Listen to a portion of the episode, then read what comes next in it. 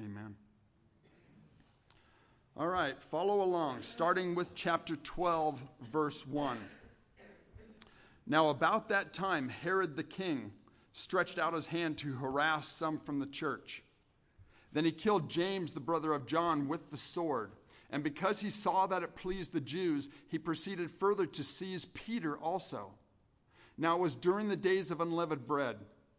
So when he had arrested him, he put him in prison and delivered him to four squads of soldiers to keep him, intending to bring him before the people after Passover.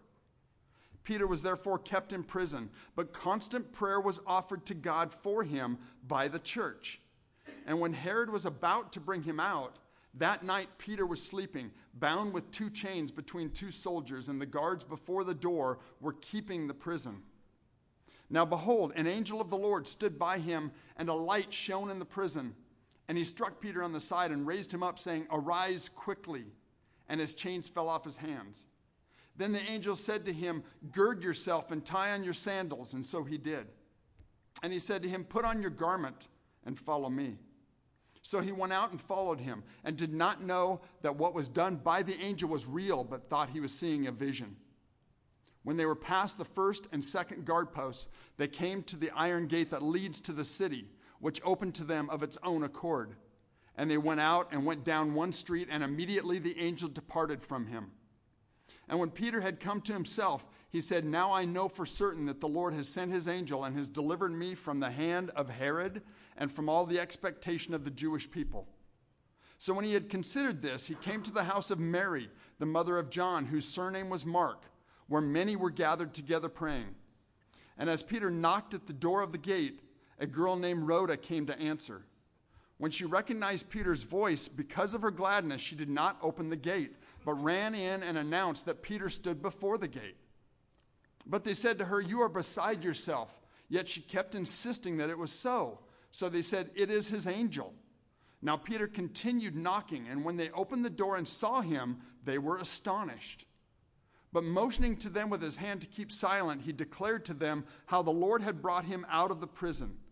And he said, Go tell these things to James and to the brethren. And he departed and went to another place. Then, as soon as it was day, there was no small stir among the soldiers about what had become of Peter. But when Herod had searched for him and not found him, he examined the guards and commanded that they should be put to death. And he went down from Judea to Caesarea and stayed there. Now Herod had been very angry with the people of Tyre and Sidon. But they came to him with one accord, and having made Blastus, the king's personal aide, their friend, they asked for peace, because their country was supplied with food by the king's country. So on a set day, Herod, arrayed in royal apparel, sat on his throne and gave an oration to them. And the people kept shouting, The voice of a God and not of man. Then immediately an angel of the Lord struck him because he did not give glory to God, and he was eaten by worms and died. But the word of God grew and multiplied. And Barnabas and Saul returned from Jerusalem when they had fulfilled their ministry, and they also took with them John, whose surname was Mark. So, a couple of points as we take a look chapter by chapter and go through this. First off, you see in the first four verses of this chapter 12 and the last, what, four verses of chapter 12, you see King Herod, who was persecuting the church. You see that he already killed James, the brother of John, and he seized Peter as well, put him in prison. And his persecution of the church was real similar to where Paul was as you take a look at Acts chapter 8, verse 1, or chapter 9, verse 1 as it says he was still breathing out threats and murders against Christians. And what we see here as a similarity in uh, persecution between King Herod and what Paul was doing is you see Christ's protection of his church. You see, the Lord jealously guards his bride, the church. And you know, as the Lord was speaking in, in Matthew chapter 16, verse 18, he said, On this rock I will build my church, and the gates of Hades will not prevail against it. This is the Lord's church. And his protection of the church is personal. If you look at Acts chapter 9, when he had met Paul or Saul on the road to Damascus, the first question that he said to him in verse 4 of chapter 9 is this It says, Then he fell to the ground and heard a voice saying to him, Saul, Saul, why are you persecuting me? Now, Paul was persecuting the church, but Christ views the church as himself. This is his bride, this is his church. And he takes it personally. As we look at Peter, as, as he was thrown into prison in chapter 12, and we get an opportunity to see his incarceration, his being locked up, his being surrounded by, I think it was four guards or something like that,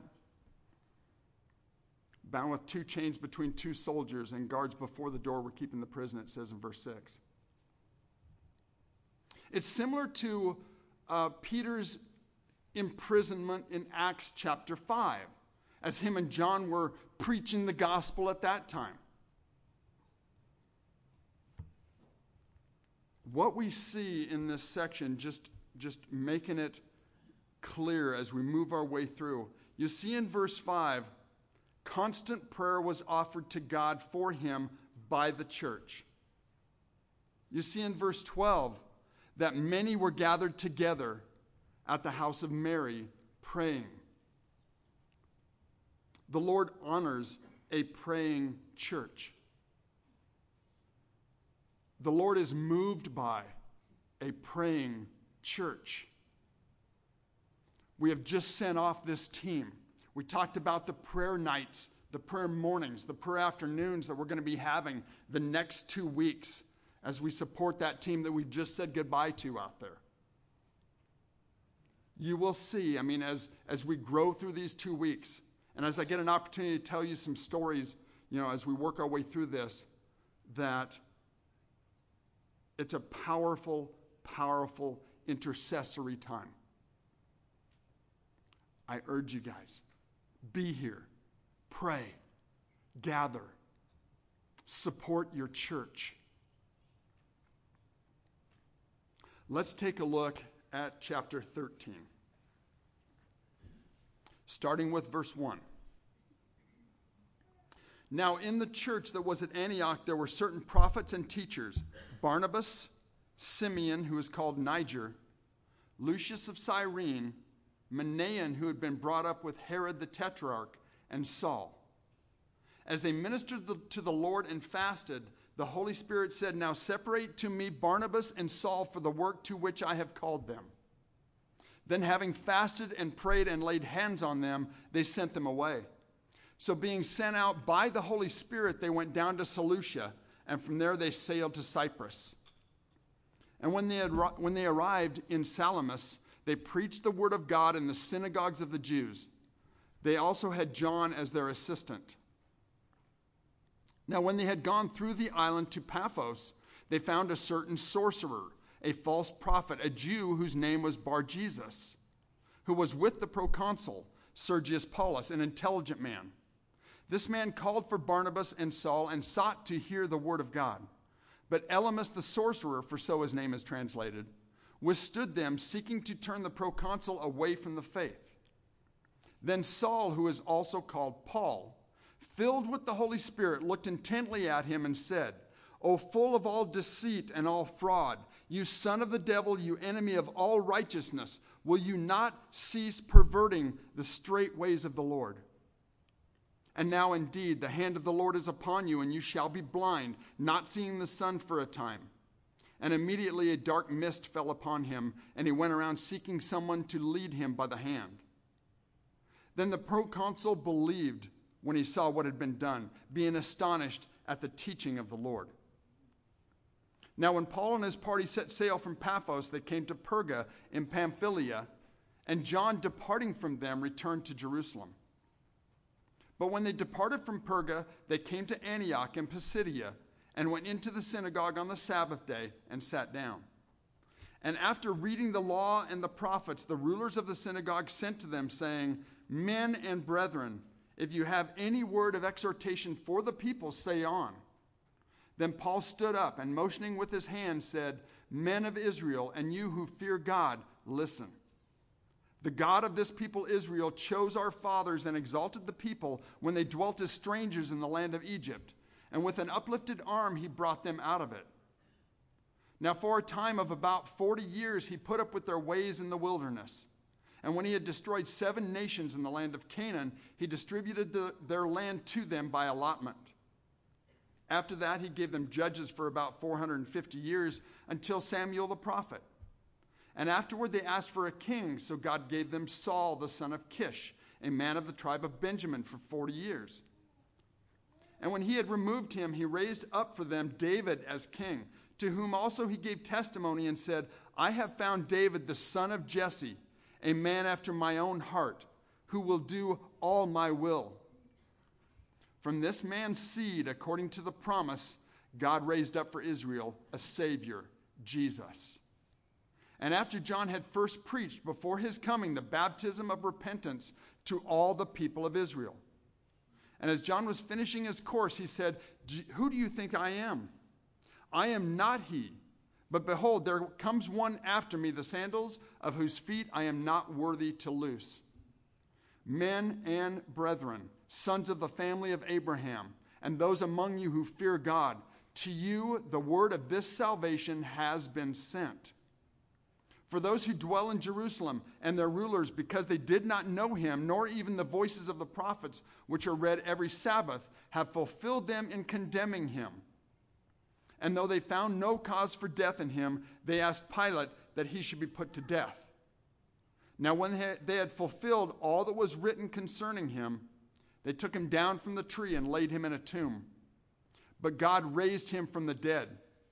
He was seen for many days by those who came up with him from Galilee to Jerusalem, who are his witnesses to the people. And we declare to you glad tidings, that promise which was made to the fathers. God has fulfilled this for us, their children, in that He has raised up Jesus.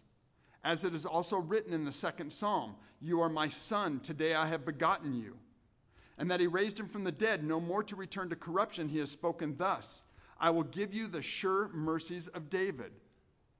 Therefore, He also says in another psalm, You will not allow your Holy One to see corruption. For David, after he had served his own generation by the will of God, fell asleep, was buried with his fathers, and saw corruption. But he whom God raised up saw no corruption. Therefore, let it be known to you, brethren, that through this man is preached to you the forgiveness of sins, and by him everyone who believes is justified from all things from which you cannot be justified by the law of Moses. Beware, therefore lest what has been spoken in the prophets come upon you. Behold, you despisers, marvel and perish. For I work a work in your days, a work which you will by no means believe, though one were to declare it to you. So when the Jews went out of the synagogue and Gentiles begged them, or sorry, the Gentiles begged them that these words might be preached to them the next Sabbath. Now, when the congregation had broken up, many of the Jews and devout proselytes followed Paul and Barnabas who, speaking to them, persuaded them to continue in the grace of God. On the next Sabbath, almost the whole city came together to hear the word of God. But when the Jews saw the multitudes, they were filled with envy, and contradicting and blaspheming, they opposed the things spoken by Paul.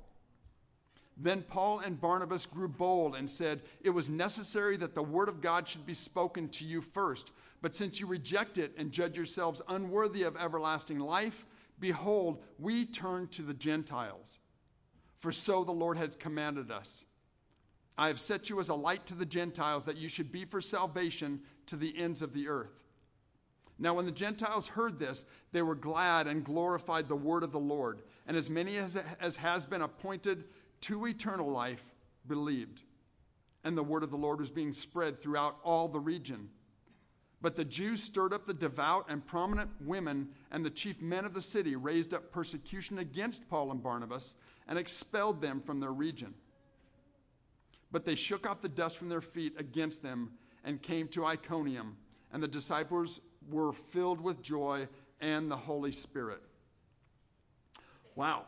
As you guys see, you know, this survey of the book of Acts um, is a little different maybe than our normal teaching, but it's so cool to just rely on the Word of God to speak for us sometimes up here.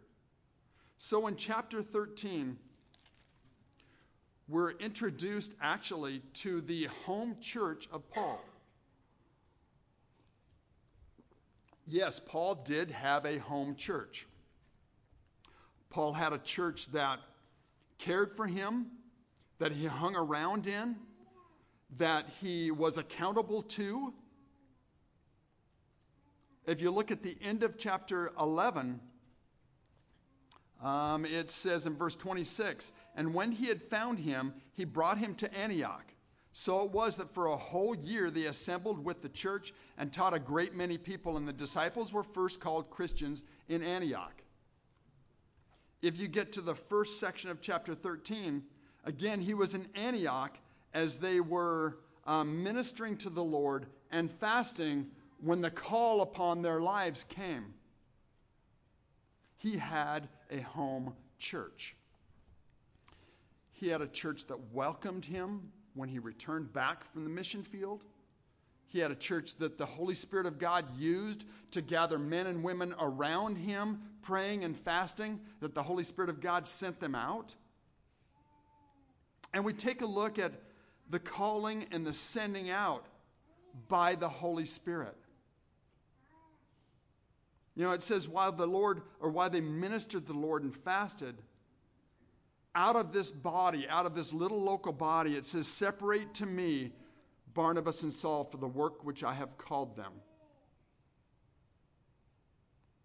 Do we understand that the Holy Spirit of God still works in that manner here in our little small church?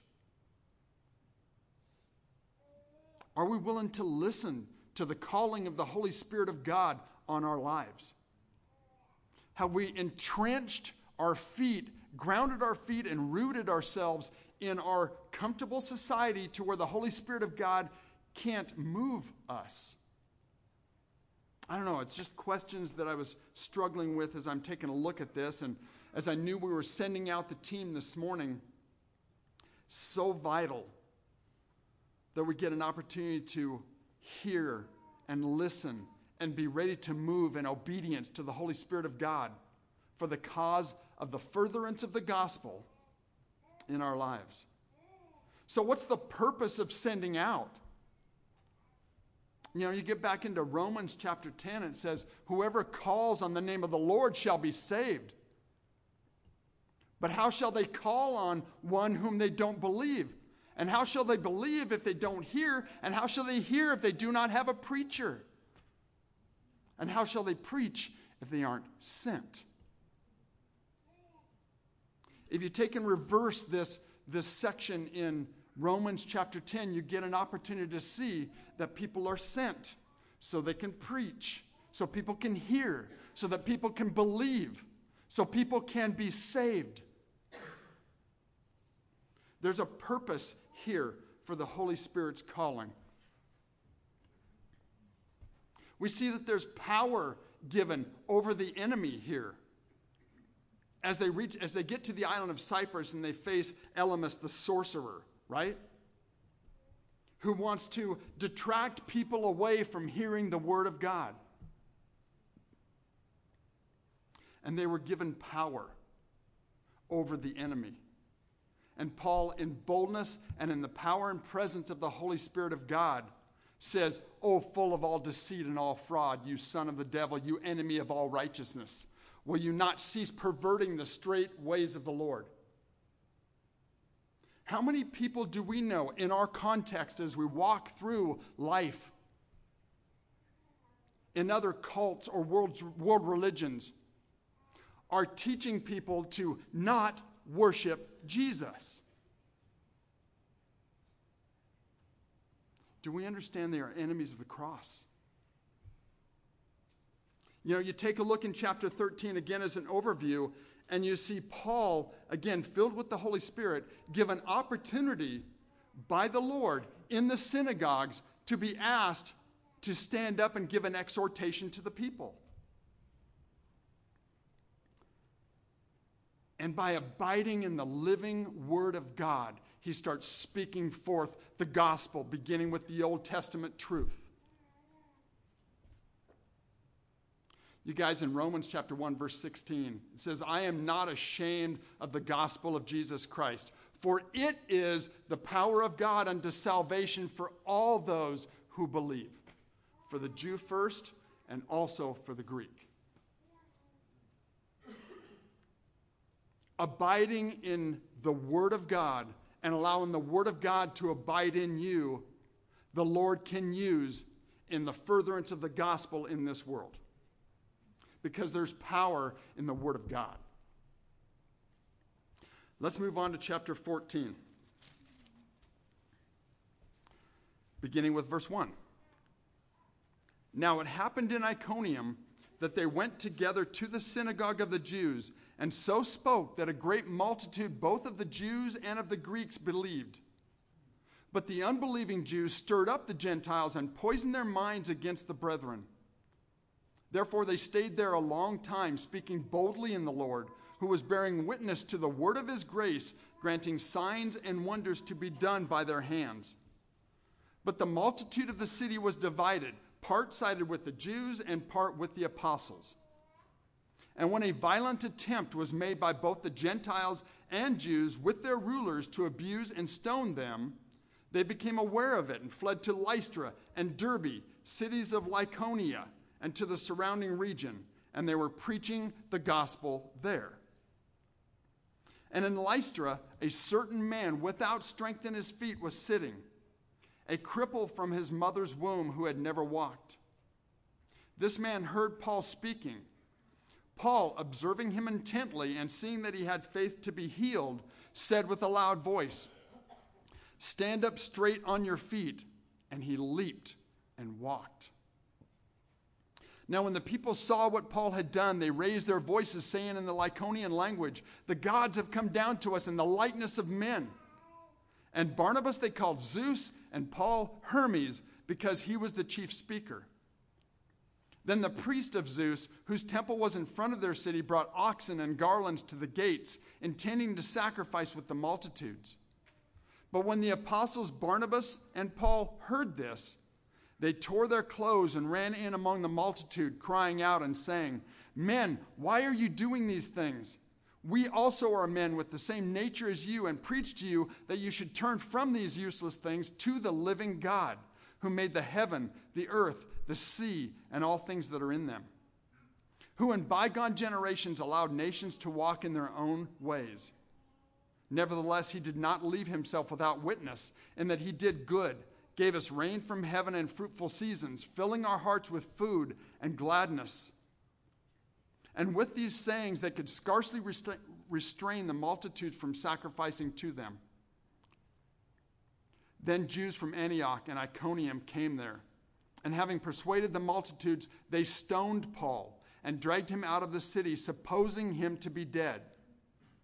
However, when the disciples gathered around him, he rose up and went into the city and the next day he departed with Barnabas to Derbe.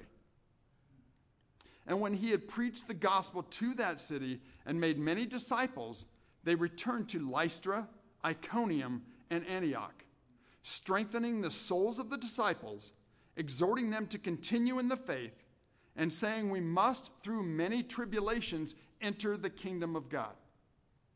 So when they had appointed elders in every church and prayed with fasting, they commended them to the Lord in whom they had believed. And after they had passed through Pisidia, they came to Pamphylia. Now, when they had preached the word in Perga, they went down to Attalia. From there, they sailed to Antioch, where they had been commended to the grace of God for the work which they had completed. Now, when they had come and gathered the church together, they reported all that God had done with them and that he had opened the door of faith to the Gentiles. So they stayed there a long time with the disciples. Okay, let's take a look at what's going on real quickly as we recap chapter 14. You know, my eyes first go as I was taking a look at this and just making observations to verse 3 in chapter 14. It says, Therefore they stayed there a long time, speaking boldly in the Lord, who was bearing witness to the word of his grace, granting signs and wonders to be done by their hands. And you know, on the day of Pentecost, right? Uh, at least as the Lord was leading the disciples in Acts chapter 1 to the day of Pentecost. In Acts chapter 1, verse 8, Jesus told them, But you shall receive power when the Holy Spirit comes upon you, and you shall be witnesses unto me in Jerusalem, in Judea, in Samaria, and to the ends of the earth. It said, You shall receive power when the Holy Spirit comes upon you. And what was that power for? It was for gospel advancement. It was for speaking boldly in the Lord. We see in chapter 14 also that persecution forces gospel preaching in other towns we see as he goes through the persecuted little towns, it forces him to another town to open his mouth for the hope of the gospel of Jesus Christ. You take a look at as he was going back through, when he got done, um, after he was stoned, they thought he was dead. The Lord raised him up again. He went back into the city. And then he starts returning to the other cities that he'd already preached in, where churches were beginning to start. The little seedlings of churches were starting to grow. And he went back there to strengthen the churches. You know, discipling is more than just evangelizing. If you take a look at the context of the Great Commission, discipling is not just preaching them the Word of God, creating converts and walking off and leaving. It's continuing to live life with them, continuing to walk with them through the struggles of life. And it says, where is it? In verse uh, 22, it says that he strengthened the souls of the disciples. It says he exhorted them to continue in the faith and that they must, through many tribulations, enter the kingdom of God. So he was in his homecoming at the end of 14. In his homecoming, he celebrates with his home church again as to what the Lord has done in opening their eyes and hearts to become believers in the gospel. Let's go to chapter 15. It says, And certain, man came, certain men came down from Judea and taught the brethren Unless you are circumcised according to the custom of Moses, you cannot be saved. Therefore, when Paul and Barnabas had no small dissension and dispute with them, they determined that Paul and Barnabas and certain of the apostles, sorry, certain others of them, should go to Jerusalem to the apostles and elders about this question. So, being sent on their way by the church, they passed through Phoenicia and Samaria, describing the conversion of the Gentiles, and they caused great joy to all the brethren. And when they had come to Jerusalem, they were received by the church and the apostles and the elders, and they reported all things that God had done with them. But some of the sect of the Pharisees who believed rose up, saying, It is necessary to circumcise them and to command them to keep the law of Moses. Now the apostles and elders came together to consider this matter. And when there had been much dispute, Peter rose up and said to them, Men and brethren, you know that a good while ago God chose among us that by my mouth the Gentiles should hear the word of the gospel and believe. So God, who knows the heart, acknowledged them by giving them the Holy Spirit just as he did to us, and made no distinction between us and them, purifying their hearts by faith. Now, therefore, why do you test God by putting a yoke on the neck of the disciples, which neither our fathers nor we were able to bear? But we believe that through the grace of the Lord Jesus Christ, we shall be saved in the same manner as they. Then all the multitude kept silent and listened to Barnabas and Paul, declaring how many miracles and wonders God had worked through them among the Gentiles. And after they had become silent, James answered, saying, Men and brethren, listen to me. Simon has declared how God at the first visited the Gentiles to take out of them a people for his name. And with this, the words of the prophets agree, just as it is written After this, I will return and will rebuild the tabernacle of David, which has fallen down. I will, re- I will rebuild its ruins, and I will set it up so that the rest of mankind may seek the Lord, even all the Gentiles who are called by my name, says the Lord, who does all these things. Known to God from eternity are all his works. Therefore, I judge that we should not trouble those from among the Gentiles who are turning to God, but that we write to them to abstain from things polluted by idols, from sexual immorality, from things strangled, and from blood. For Moses has had throughout many generations those who preach him in every city, being read in the synagogues every Sabbath.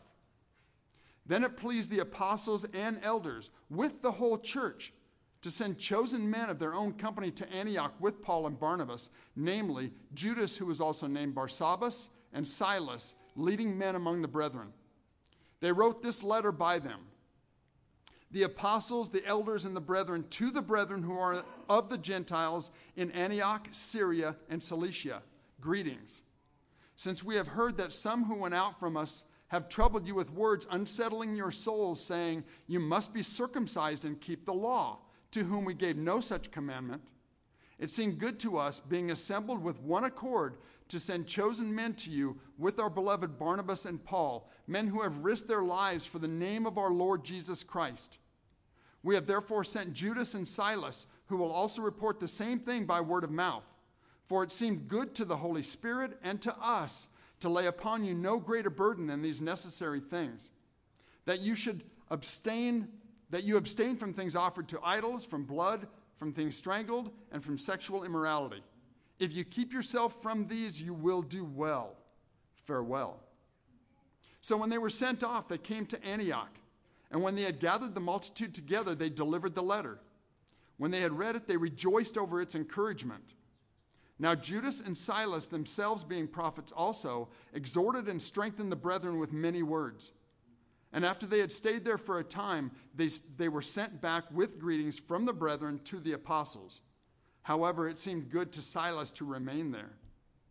Paul and Barnabas also remained in Antioch, teaching and preaching the word of the Lord with many others also.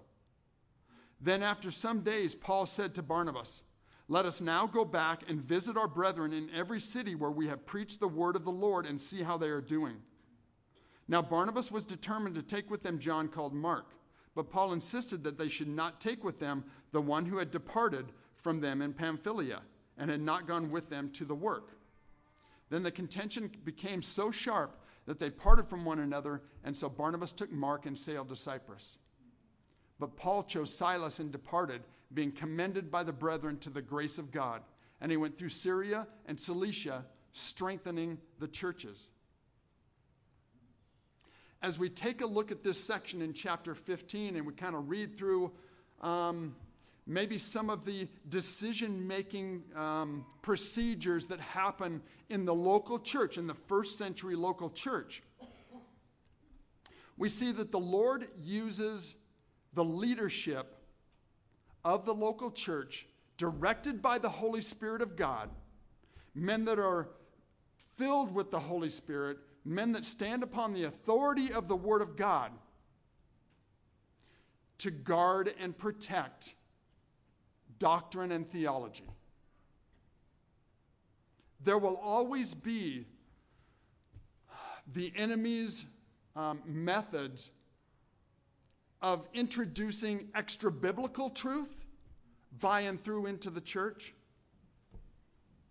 Sometimes there'll be, um, there'll be attempts by the enemy to say that there's certain parts of the Word of God that are no longer valid due to cultural and social um, pressures. And what we see in this chapter 15 is how the Lord had put together leadership in a church. Again, men filled with the Holy Spirit of God to stand on the authority of the Word of God and to make the decisions it takes to protect doctrine and to protect theology. Again, standing on the authoritative word. You know, it's real similar to Acts chapter 11 as we take a look at this.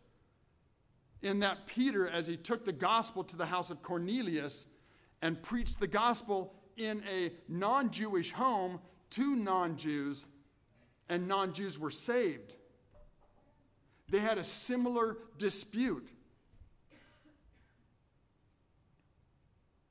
You know, the decisions that were rendered in this context with church leadership were not only, as they stand upon the authority of the Word of God, were not only approved by the men and approved by the church as they rejoiced in those decisions, but if you look in verse 28, it also seemed good to the Holy Spirit.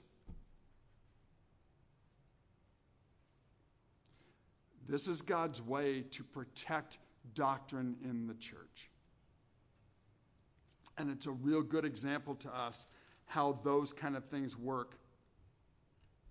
Because you know what I mean? Standing on the truth of this in an age that we live in, in a society that we live in, isn't easy.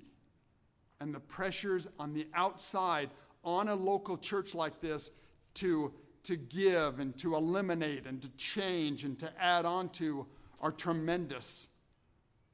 And it's only by and through the Holy Spirit of God with spirit filled leaders that we can trust that it's happening, that it's continuing to be glorifying to the Lord standing on His Word. Chapter 16. How's everybody doing? So far, so good, and I think we're doing okay, time wise. All right, chapter 16. then he came to Derbe and Lystra, and behold, a certain disciple was there named Timothy, the son of a certain Jewish woman who believed, but his father was Greek. He was well spoken of by the brethren who were at Lystra and Iconium.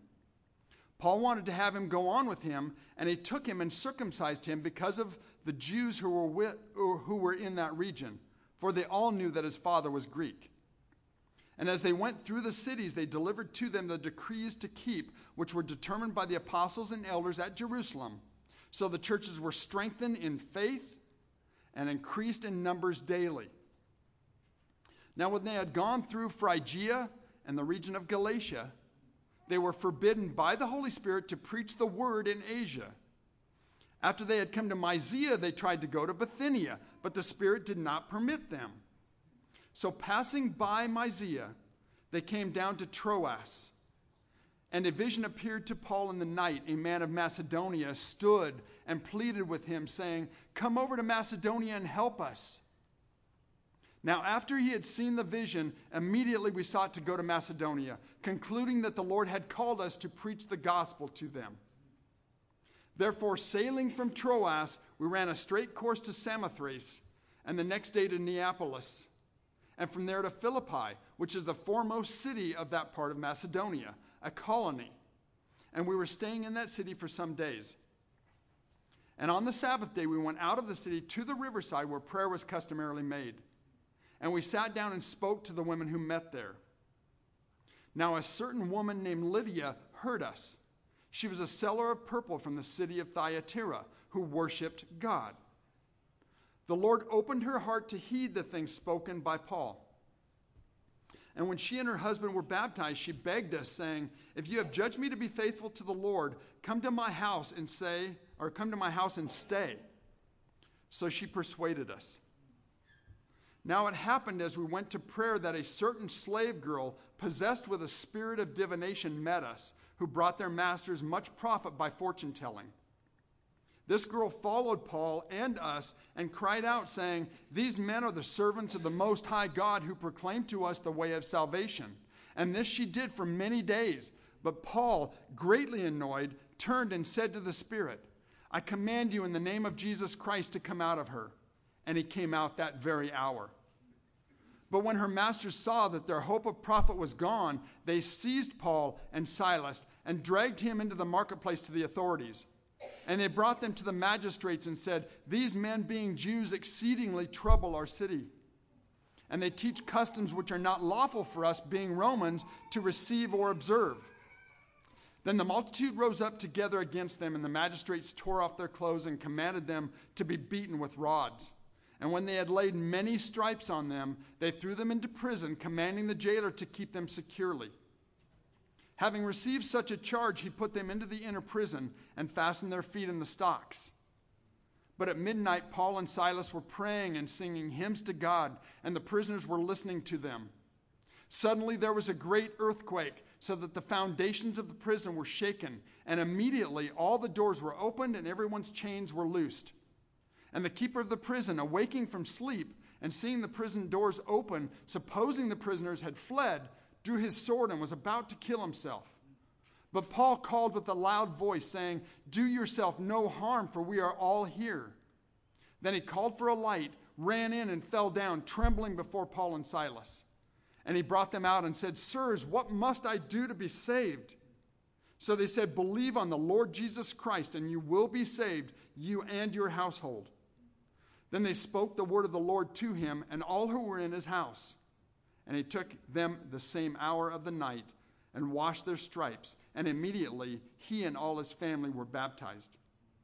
Now, when he had brought them into his house, he set food before them, and he rejoiced, having believed in God with all his household. And when it was day, the magistrates sent the officers, saying, Let those men go. So the keeper of the prison reported these words to Paul, saying, The magistrates have sent to let you go. Now, therefore, depart and go in peace. But Paul said to them, They have beaten us openly, uncondemned Romans, and have thrown us into prison.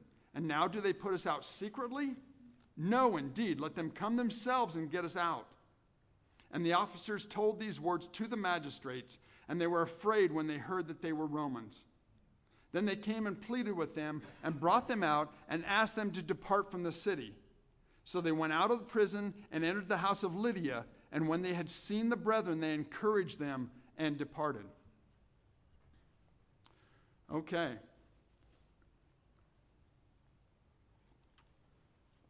One thing you see in detail here, and it isn't the first time, but you see in detail um, Paul being obedient to Christ's commission, making disciple makers out of a few people that are in his circumstances.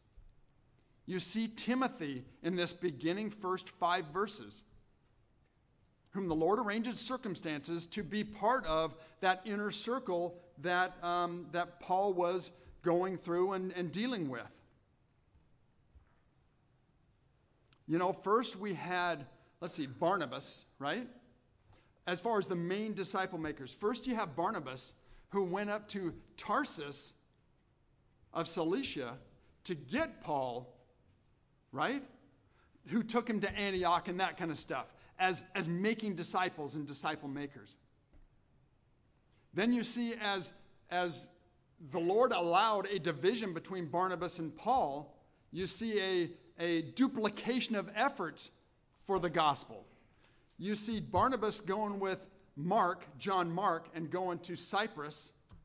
And you see Paul with a new disciple that he's making, becoming a disciple maker in Silas. Now you see Timothy. And you see as you go through the epistles, you see how much Paul will continue to pour into Timothy. You know, secondly, we take a look at chapter 16 and you see the direction of the Holy Spirit of God leading them over to Macedonia. You know, the Lord has a plan. He has prepared the ways, right? He has seeded the soil. And I guess I'm thinking about our team as we send them off, you know, to Nepal. And we pray that the Lord went before them, right? And the Lord scattered seeds. The Lord affected hearts. The Lord softened minds. The Lord spoke to the Nepali people, you know, up there in, in the Langtang village area and gave them visions and dreams, we pray, that when they come and open up their mouth for the cause of the gospel, they receive it with gladness and understanding, right? You know, this is a, um, a real pointed section of Scripture as to the power and the direction and the purpose of the Holy Spirit of God for that great commission of taking the gospel to all the nations. You know, you see the first believers, like in Lydia in Philippi.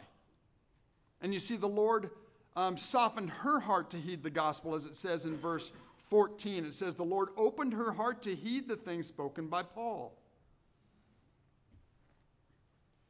Can we honestly say, as we sit in our seats this morning, that we are listening and being guided by the Holy Spirit of God in everything we do? Do we trust the Lord with our lives and our direction with what He has for us tomorrow?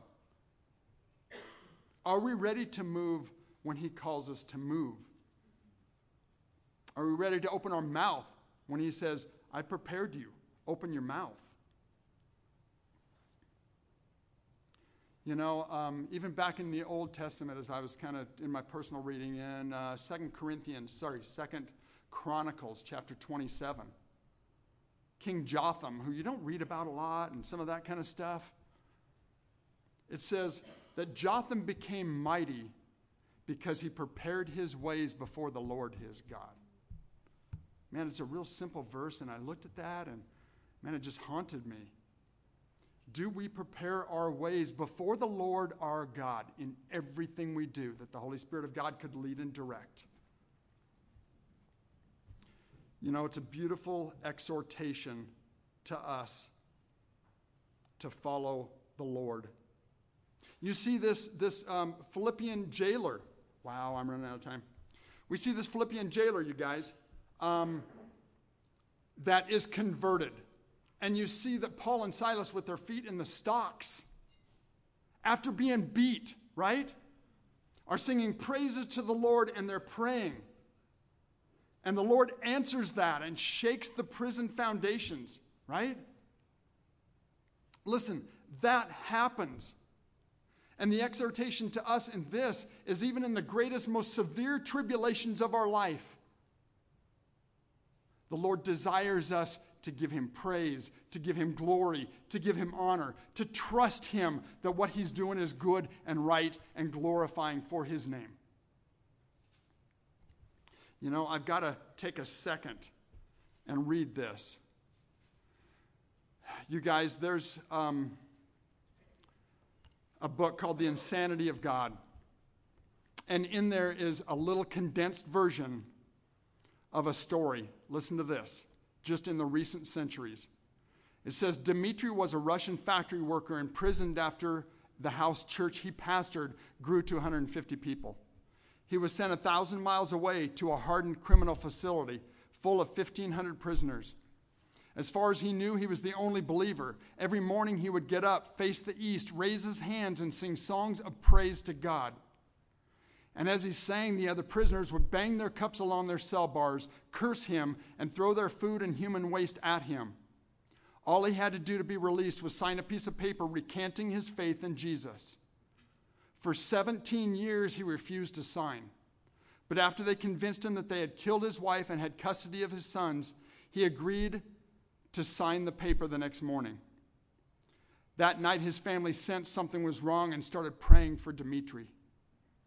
Dmitri said the Holy Spirit opened his ears so that he could hear his family praying. He knew his wife was still alive and they were all together. He refused to sign the document.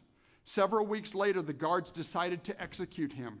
As they were dragging him out of his cell to his execution, the prisoners stood up facing the east, raised their hands. This is all 1,500 of them, and sang, Oh God, give me strength.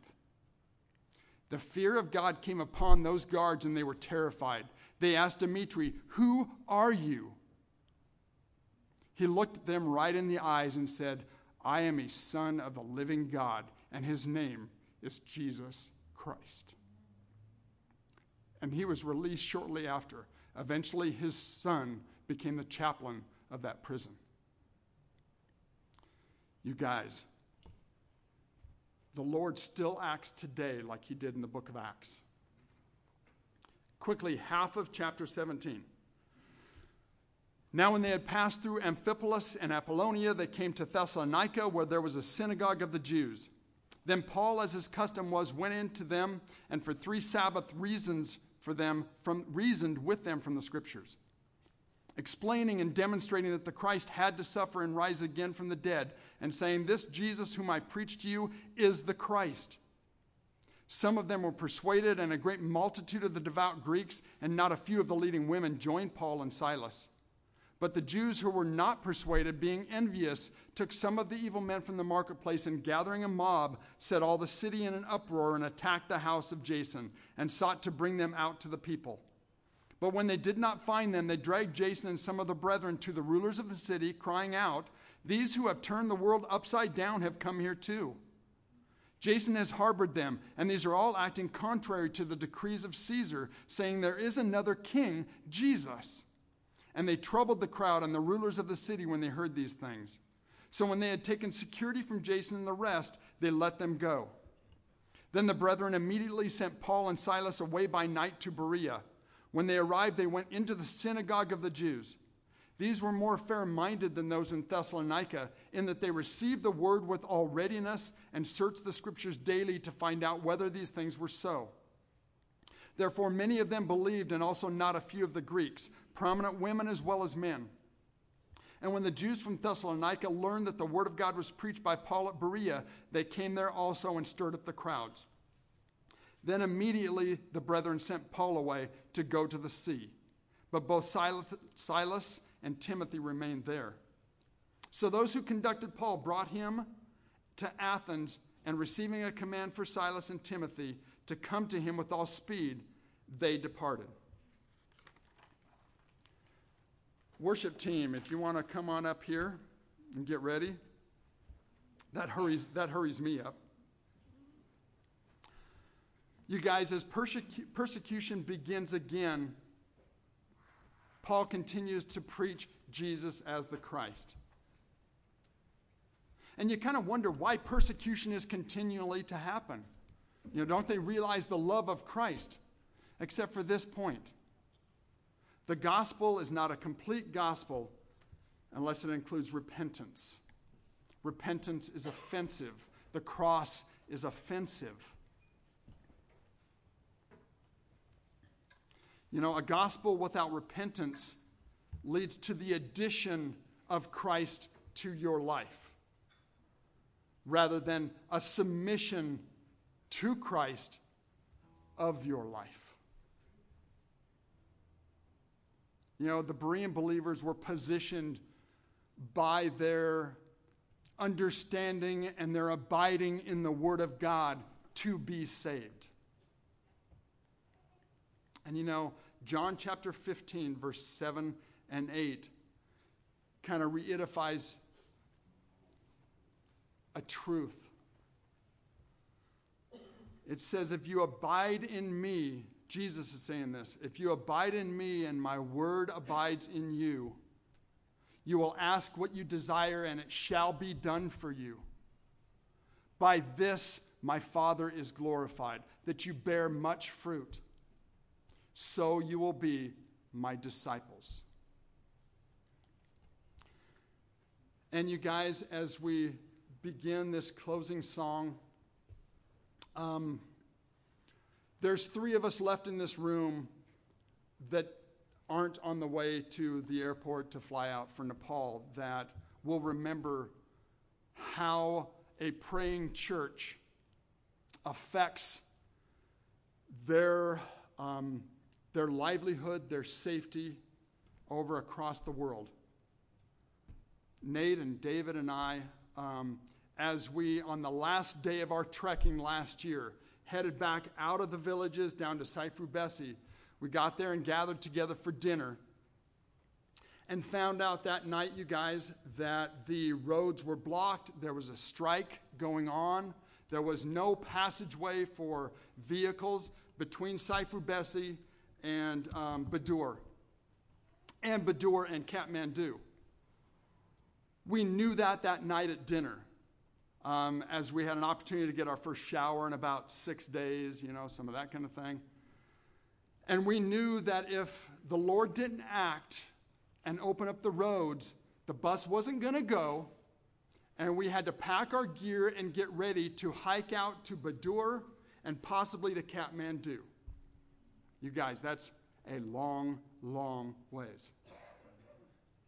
So we went to bed that night. We got up early in the morning, met down there at breakfast. And as we ate breakfast, we went out and talked to the bus drivers. Yes, the road was still closed, the strike was still going on, they weren't allowing any vehicles through. And we ate breakfast, you guys, and we gathered upstairs in Rory's in my room in this um, guest house. And we started praying. And we prayed, and Rory took out his guitar, and we started singing praises to God. And we just started saying, Lord, look, your will be done. If we do need to walk out of here, if we've got to hike out of here, we can still make it in time to get on the plane. But Lord, you've got to enable us, you've got to equip us, you've got to make it happen. And you guys, as we're singing and we're praying, Sujan, our um, uh, translator, hears something. He runs downstairs, goes out to the bus, comes running back upstairs, opens up the door, and says, You guys, the road is opened. Get your stuff, hop on the bus, we're leaving. We took a look at our clocks, you guys. We took a look at our watches. That time of morning, it was about a quarter to seven, quarter to eight, about 7:45 in the morning. That was the time that you guys as a church were meeting down here at 6 p.m., your time here. Listen, it's necessary. And for all of you guys here in this room, please, please, I beg of you, come down to the church. Let's pray. For the next two weeks, we're just asking that the church would labor in prayer to intercede for these men and women that we've just sent out.